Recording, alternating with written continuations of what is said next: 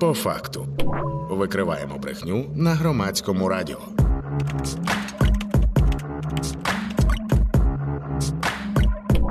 По факту. 11 година, 7 хвилин в Україні. Вітаю всіх слухачів та слухачок громадського радіо. В ефірі по факту це спільний проєкт громадського радіо, текстів та стопфейка. Виданнями, які чудово знаються на тому, хто та як намагається нас обманути. Ця програма виходить по понеділках та четвергах. Мене звати Вікторія Єрмолаєва, і ми розпочинаємо.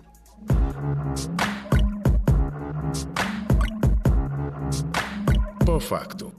На прямому зв'язку з громадським радіо кандидатка соціологічних наук, керівниця відділу дослідження дезінформації в тексти Це Юлія Дукач. Юлія, вітаємо у прямому етері.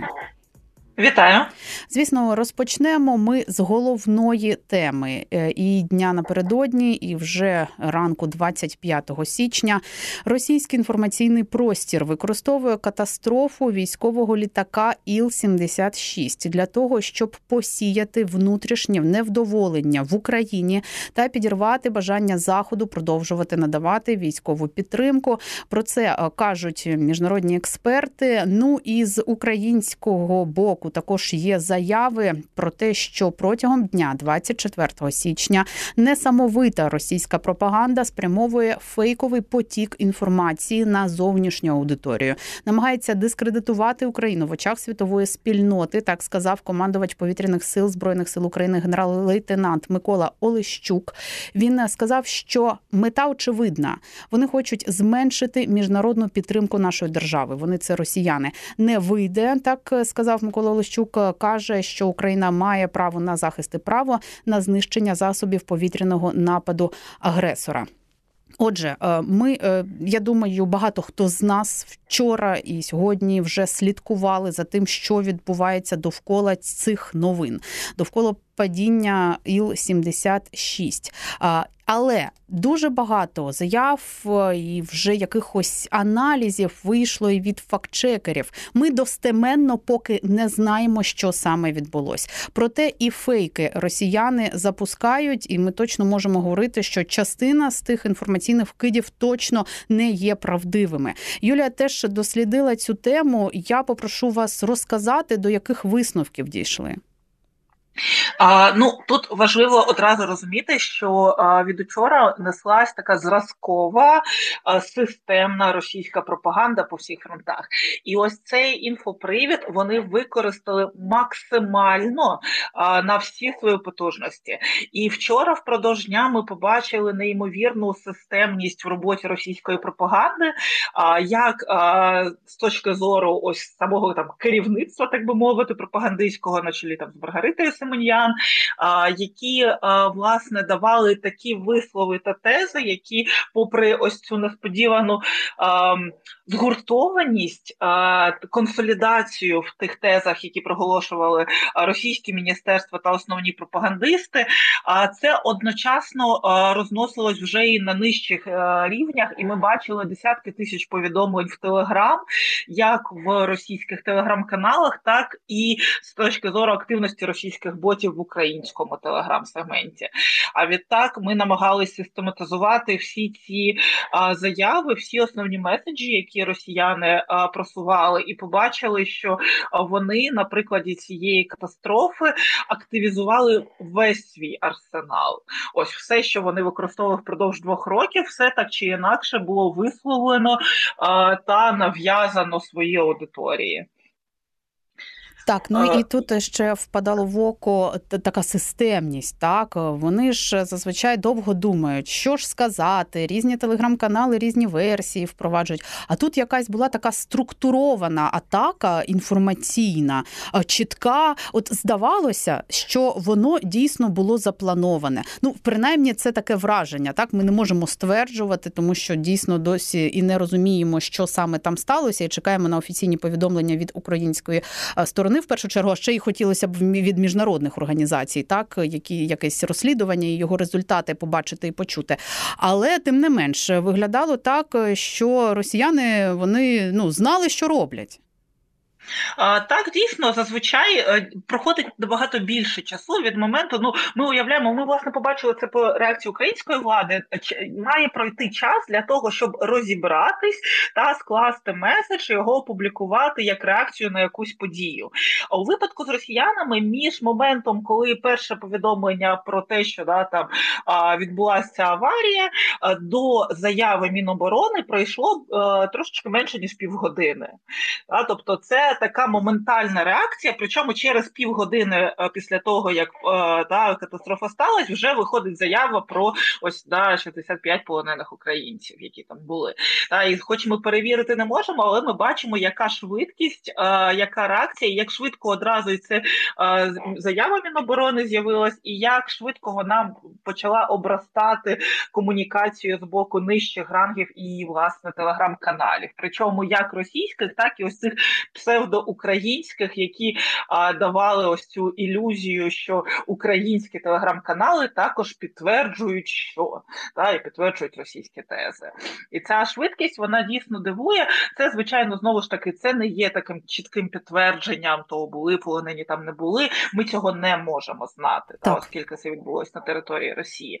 Але ми спостерігаємо, що ця активність вона трошки нетипова, і вона може свідчити про те, що як мінімум подібна Е, ну подібна ситуація могла бути запланованою. Угу. Ну і також е, фактчекери намагалися так, ну принаймні з того, що ми маємо, що ми можемо зараз перевірити, якось проаналізувати, і рухи напрямок, з якого вилітав цей літак, що ну, начебто, не співпадає з логікою, так і те, що ми не маємо фото з місця е, цієї катастрофи. Е, ми не маємо фототіл. Що ми маємо? Ми маємо список, який, який оприлюднили російські пропагандисти. І знову ж таки, чому є підозра, що цей список фейковий, тому що знайшли людей, яких вже вже обміняли з того списка. Так, одну людину дійсно змогли ідентифікувати, одну. але знову ж таки у нас немає а, підтвердження, ну що це не а, так однаково е, не людина з однаковим прізвищем та ім'ям. Тобто, насправді це все ось всі спроби якось внести е, ясність та знайти а, крихти фактів. Вони знову ж таки обмежуються нашими можливостями, бо все, що відбулося, відбулося на території Росії, так і це дуже сильно зв'язує нам руки, і фактично, навіть перевіряю, перевіряючи той список, та шукаючи а, та чи це справжній список чи ні, ми знову ж таки працюємо зі списком, який надала Росія. І а, тут знову ж таки варто пам'ятати, що ми намагаємось знайти факти, спираючись на а, російську інформацію. А от з того, що ми маємо е, на зараз, потужна інформаційна кампанія росіян, вона з чого складається? З перебільшень, чи дійсно є якісь конкретні фейки? От що ми точно можемо сказати? От, от саме це повідомлення, воно фейкове. Є таке?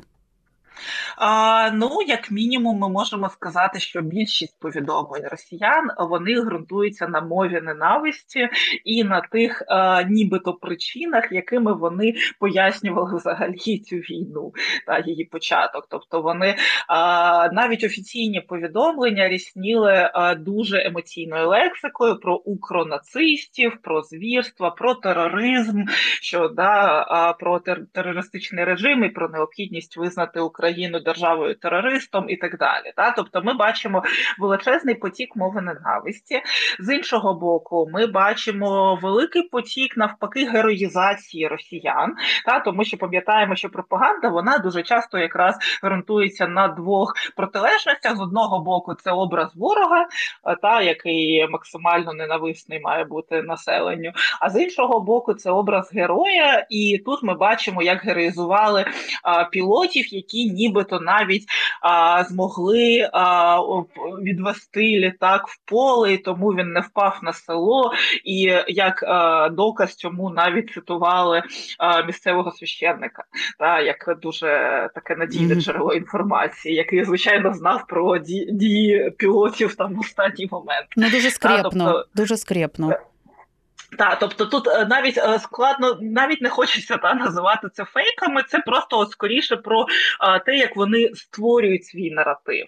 Та а, тобто, це настільки ось а, ну ми не будемо перевіряти, чи там надавав дійсну інформацію якийсь священик, чи якісь місцеві чиновники, чи хтось там в селі кого питали, до кого приїхали російські журналісти, ніби вони що знають. Та але ми бачимо, як Росія вибудовує ось цей наратив та про героїв росіян і про терористів українців, і власне починає підкріплювати це ще й ось цією грою в міжнародну дипломатію. Та і ось тут якраз вже починається для нас дуже така сенситивна тема, оскільки ми розуміємо, що ну від того, що російська пропаганда говорить своєму населенню, ну нам напевно вже не так вже і багато того впливу на нас. Ми вже звикли до того, що в Росії протестів можна не очікувати. Але з іншого боку, ми бачимо, як Росія через ОБСЄ чи через ООН е, та через заклики скликати термінову там нараду через цю аварію, та намагається грати ось нібито за правилами міжнародної дипломатії і доносити свої меседжі назовні. І ось тут вже дійсно з'являється ось ця небезпека а, зменшення довіри до українських тез а, чи поширення російських наративів там в Європі, в Америці та в інших країнах. Так, зменшення довіри. Ну і насправді всі ці заяви про Радбез ООН, е, то що ну воно підкріплює якось е, так е, всі ці слова про те, що це інформаційна кампанія, така атака, яка має на меті якісь конкретні результати. Ну, росіяни хочуть чогось досягти цією ситуацією. І я нагадую, що ви слухаєте по факту. Це спільний проєкт громадського радіо, текстів та стопфейка. І з нами на прямому зв'язку кандидатка соціологічних наук, керівниця керівниця відділу дослідження дезінформації в тексти Орг.ua Юлія Дукачі. І ви, як завжди, можете долучатися, тому що ми у прямому етері 0800 30 40 33. Це телефон, за яким можна дзвонити, ставити свої запитання або писати їх нам на Viber 067 67 404 76.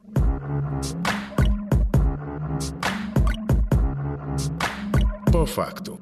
Так, ми і досі достеменно не знаємо, що сталося із літаком Іл-76, окрім того, що він впав. Але достеменно знаємо, що російський інформаційний простір дуже активно зараз використовує цю катастрофу для того, щоб посіяти і внутрішнє невдоволення в Україні, і ще бажання країн-союзниць допомагати Україні і надавати допомогу і військову підтримку е, Україні. І з того, що вони розносили в своїх телеграм-каналах, зокрема, це те, як і українські медіа почали висвітлювати цю е, ситуацію, як тільки вона сталася зі змінними заголовками, зокрема на українській правді, але не тільки.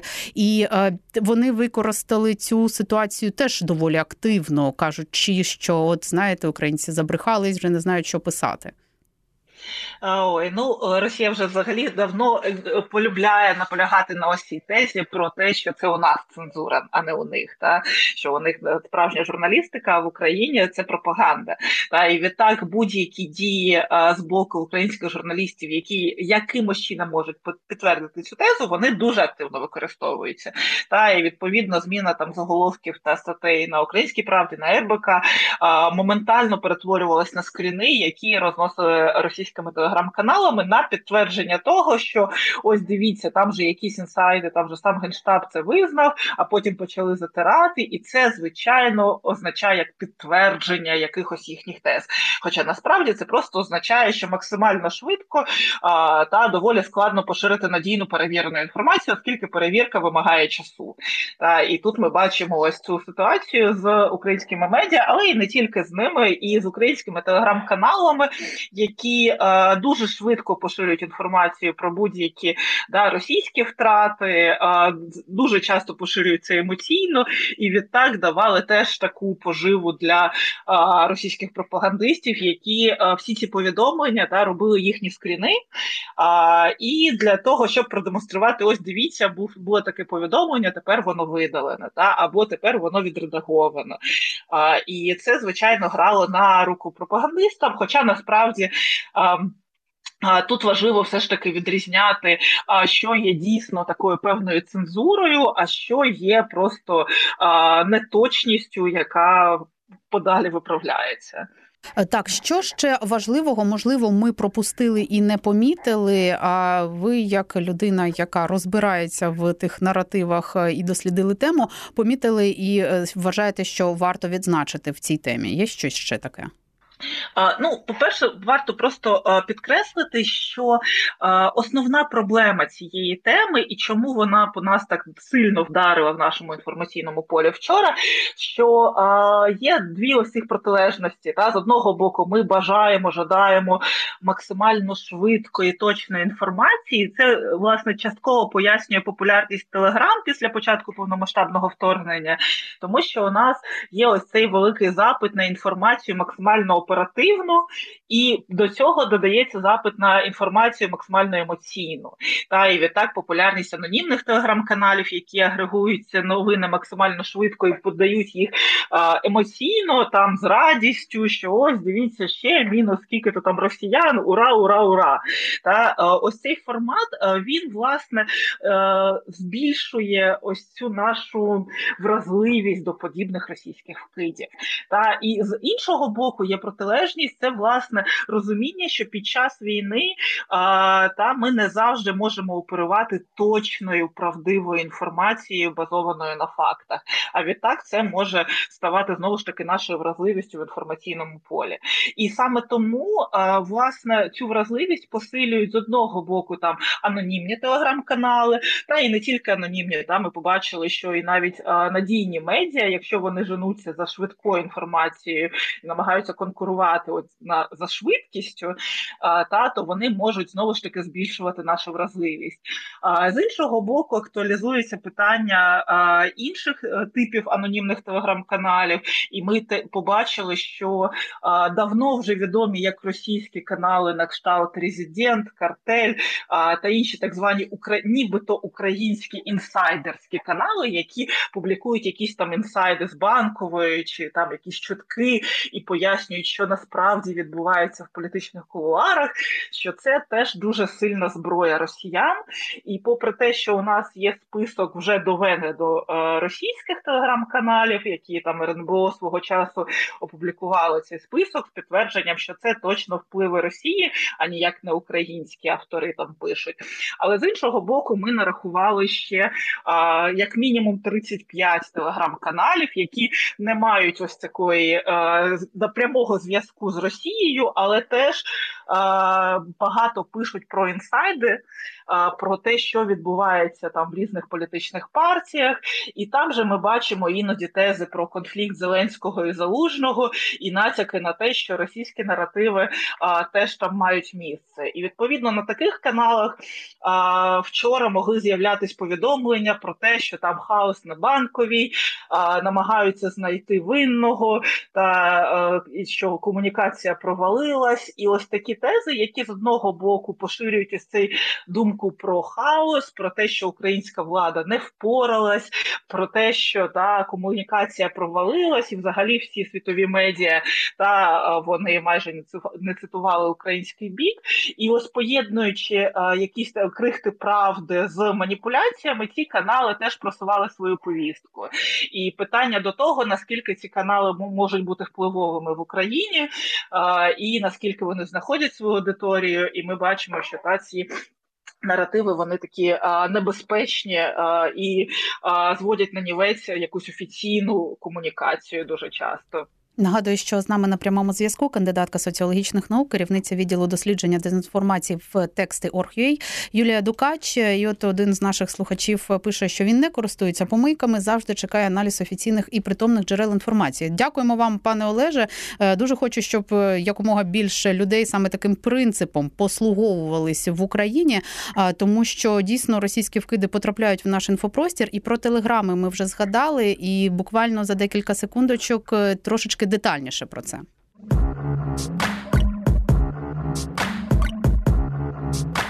По факту. Та власне, е, якщо казати про телеграми, то тут у нас знаєте таке в, в публічному полі йде дискусія між тим, чи маємо ми заборонити телеграм, та і у нас є доволі сильні аргументи на боці цієї тези. А з іншого боку, якщо вже у нас телеграм стає одним з основних джерел інформації, то питання про розвиток офіційних джерел інформації в телеграмі, якщо на національному рівні та у нас вже розбудована мережа офіційних телеграм-каналів, то ми, наприклад, нещодавно досліджували, що ж відбувається на регіональних і локальних рівнях, і побачили, що там з одного боку доволі оптимістична картина, бо офіційні телеграм-канали з якщо не да, ми не можемо казати, що це завжди правдиво, але це принаймні офіційна та інформація, яка йде від нашої держави. А вони доволі популярні є найбільш цитованими і поширюваними в регіональних медіа. От це, це, це, це сім знахідок щодо інформаційного простору телеграму в прифронтових регіонах. Я так розумію, що саме про це дослідження ви зараз говорите. Я тут спрямовую наших слухачів на сайт тексти.org.ua для того, щоб детальніше подивитися, почитати, тому що ми трошки обмежені в часі і не встигнемо сказати все, але дійсно там зібрана цікава інформація. А давайте по основних пунктах пройдемося, е, яких висновків дійшли. А, Власне, серед основних висновків це те, що офіційні телеграми, хоч менше читають, вони мають меншу аудиторію, але на них посилаються, коли хочуть подати якусь офіційну інформацію. Та? Тобто їх частіше репостять. Що в різних областях успіх доволі різний, і дуже часто, на превеликий жаль, він а, залежить скоріше від активності а, яскравих політиків персон цієї області. Наприклад, в Миколаївській області є чи не найбільша частка там читачів офіційних каналів саме завдяки Кіму. А в Одеській області чи не найменше, тому що у Труханова телеграм-каналу свого немає досі. Це один із небагатьох прикладів. До речі, коли хтось із відомих політиків все ще не зайшов в простір Телеграм. Та і що офіційні телеграм-канали вони не можуть змагатися з неофіційними за аудиторією, тому що ті вже багато років насправді розбудовують свою аудиторію і свій стиль, яким та підкупили а, людей. Але з іншого боку, а, саме ось якщо подивитись, як а, на мережу репостів цих офіційних каналів, ми бачимо, що голови обласних адміністрацій та міські голови вони знаходяться на таких центральних позиціях в інформаційному просторі Телеграм. І власне, чому важливо звертати увагу на офіційний офіційні джерела, тому що там ми можемо знайти ту інформацію, якої немає на анонімних агрегаторах. Це інформація про загиблих, інформація про, наприклад, прощання з окремими загиблими а, в громадах, районах і регіонах. А, Там немає інформації майже про відбудову. Саме офіційні канали є джерелом а, новин про а, різні стратегічні програми з розвитку, відбудови та відновлення. А, І відтак ми бачимо, що чим потужніший є офіційний канал, а, тим більше шансів донести цю важливу інформацію до своєї аудиторії. Ну і таке трошечки оптимізму, що більшість каналів стають україномовними, та і навіть такі одіозні особистості, як Ігор Тєріхов чи Дмитро Філатов, вони, попри свою російськомовність, навіть почали вести свої телеграм-канали українською, і це означає, що все ж таки ми просуваємось в бік українізації, навіть а, для тих людей, які свого часу там як Терехов отримав штраф від мовного омбудсмена і заявляв, що завжди спілкуватиметься російською зараз робить дописи навіть там до Дня української писемності і робить це ще такою чистою українською мовою. Тож маємо певні зрушення в офіційних комунікаціях також. Так, і це теж непогано. Насправді наостанок, буквально тут хвилинка у нас залишається. До Юлії е, поставлю питання. От е, зараз ми особливо останні два дні через всю цю історію з ІЛ, зокрема, перебуваємо в нездоровому потоці інформації і незрозумілості. Так, тому що коли зрозуміло, принаймні, от тут правда, отут брешуть, отут якось простіше. Тут же офіційні джерела інформації все пояснили, і нам спокійніше. Тут, поки ми у стані невизначеності, можна собі уявити, що дезінформація буде з'являтися і надалі. Е, тому пораду хочу почути, як зараз це все відсіювати, до яких засобів і методів звертатися, щоб нас не обманули, не обдурили, щоб російська пропаганда, зокрема в історії з ІЛ, ніяк не просочилася в наше уявлення про цю ситуацію. Ну, найкраща порада це дати новині трошечки часу. І зазвичай, якщо це дійсно важлива новина, та то навіть через півдня чи день вона не втратить своєї актуальності.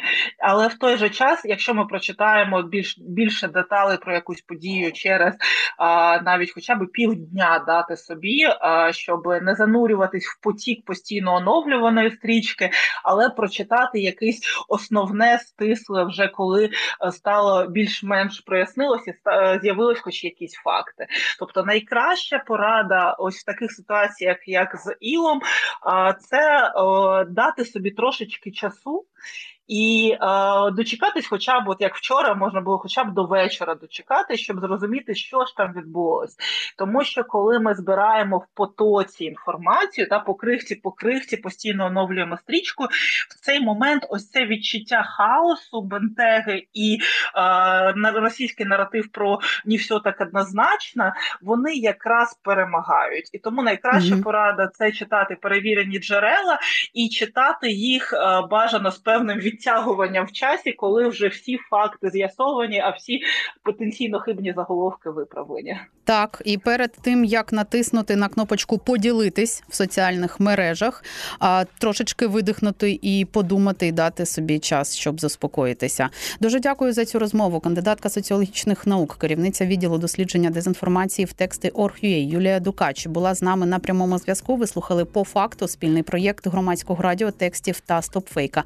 Мене звати Вікторія Єрмолаєва. Будь ласка, не перемикайте хвилю. Далі ми продовжимо говорити у прямому етері. Слухайте та думайте. Викриваємо брехню на громадському радіо. По факту.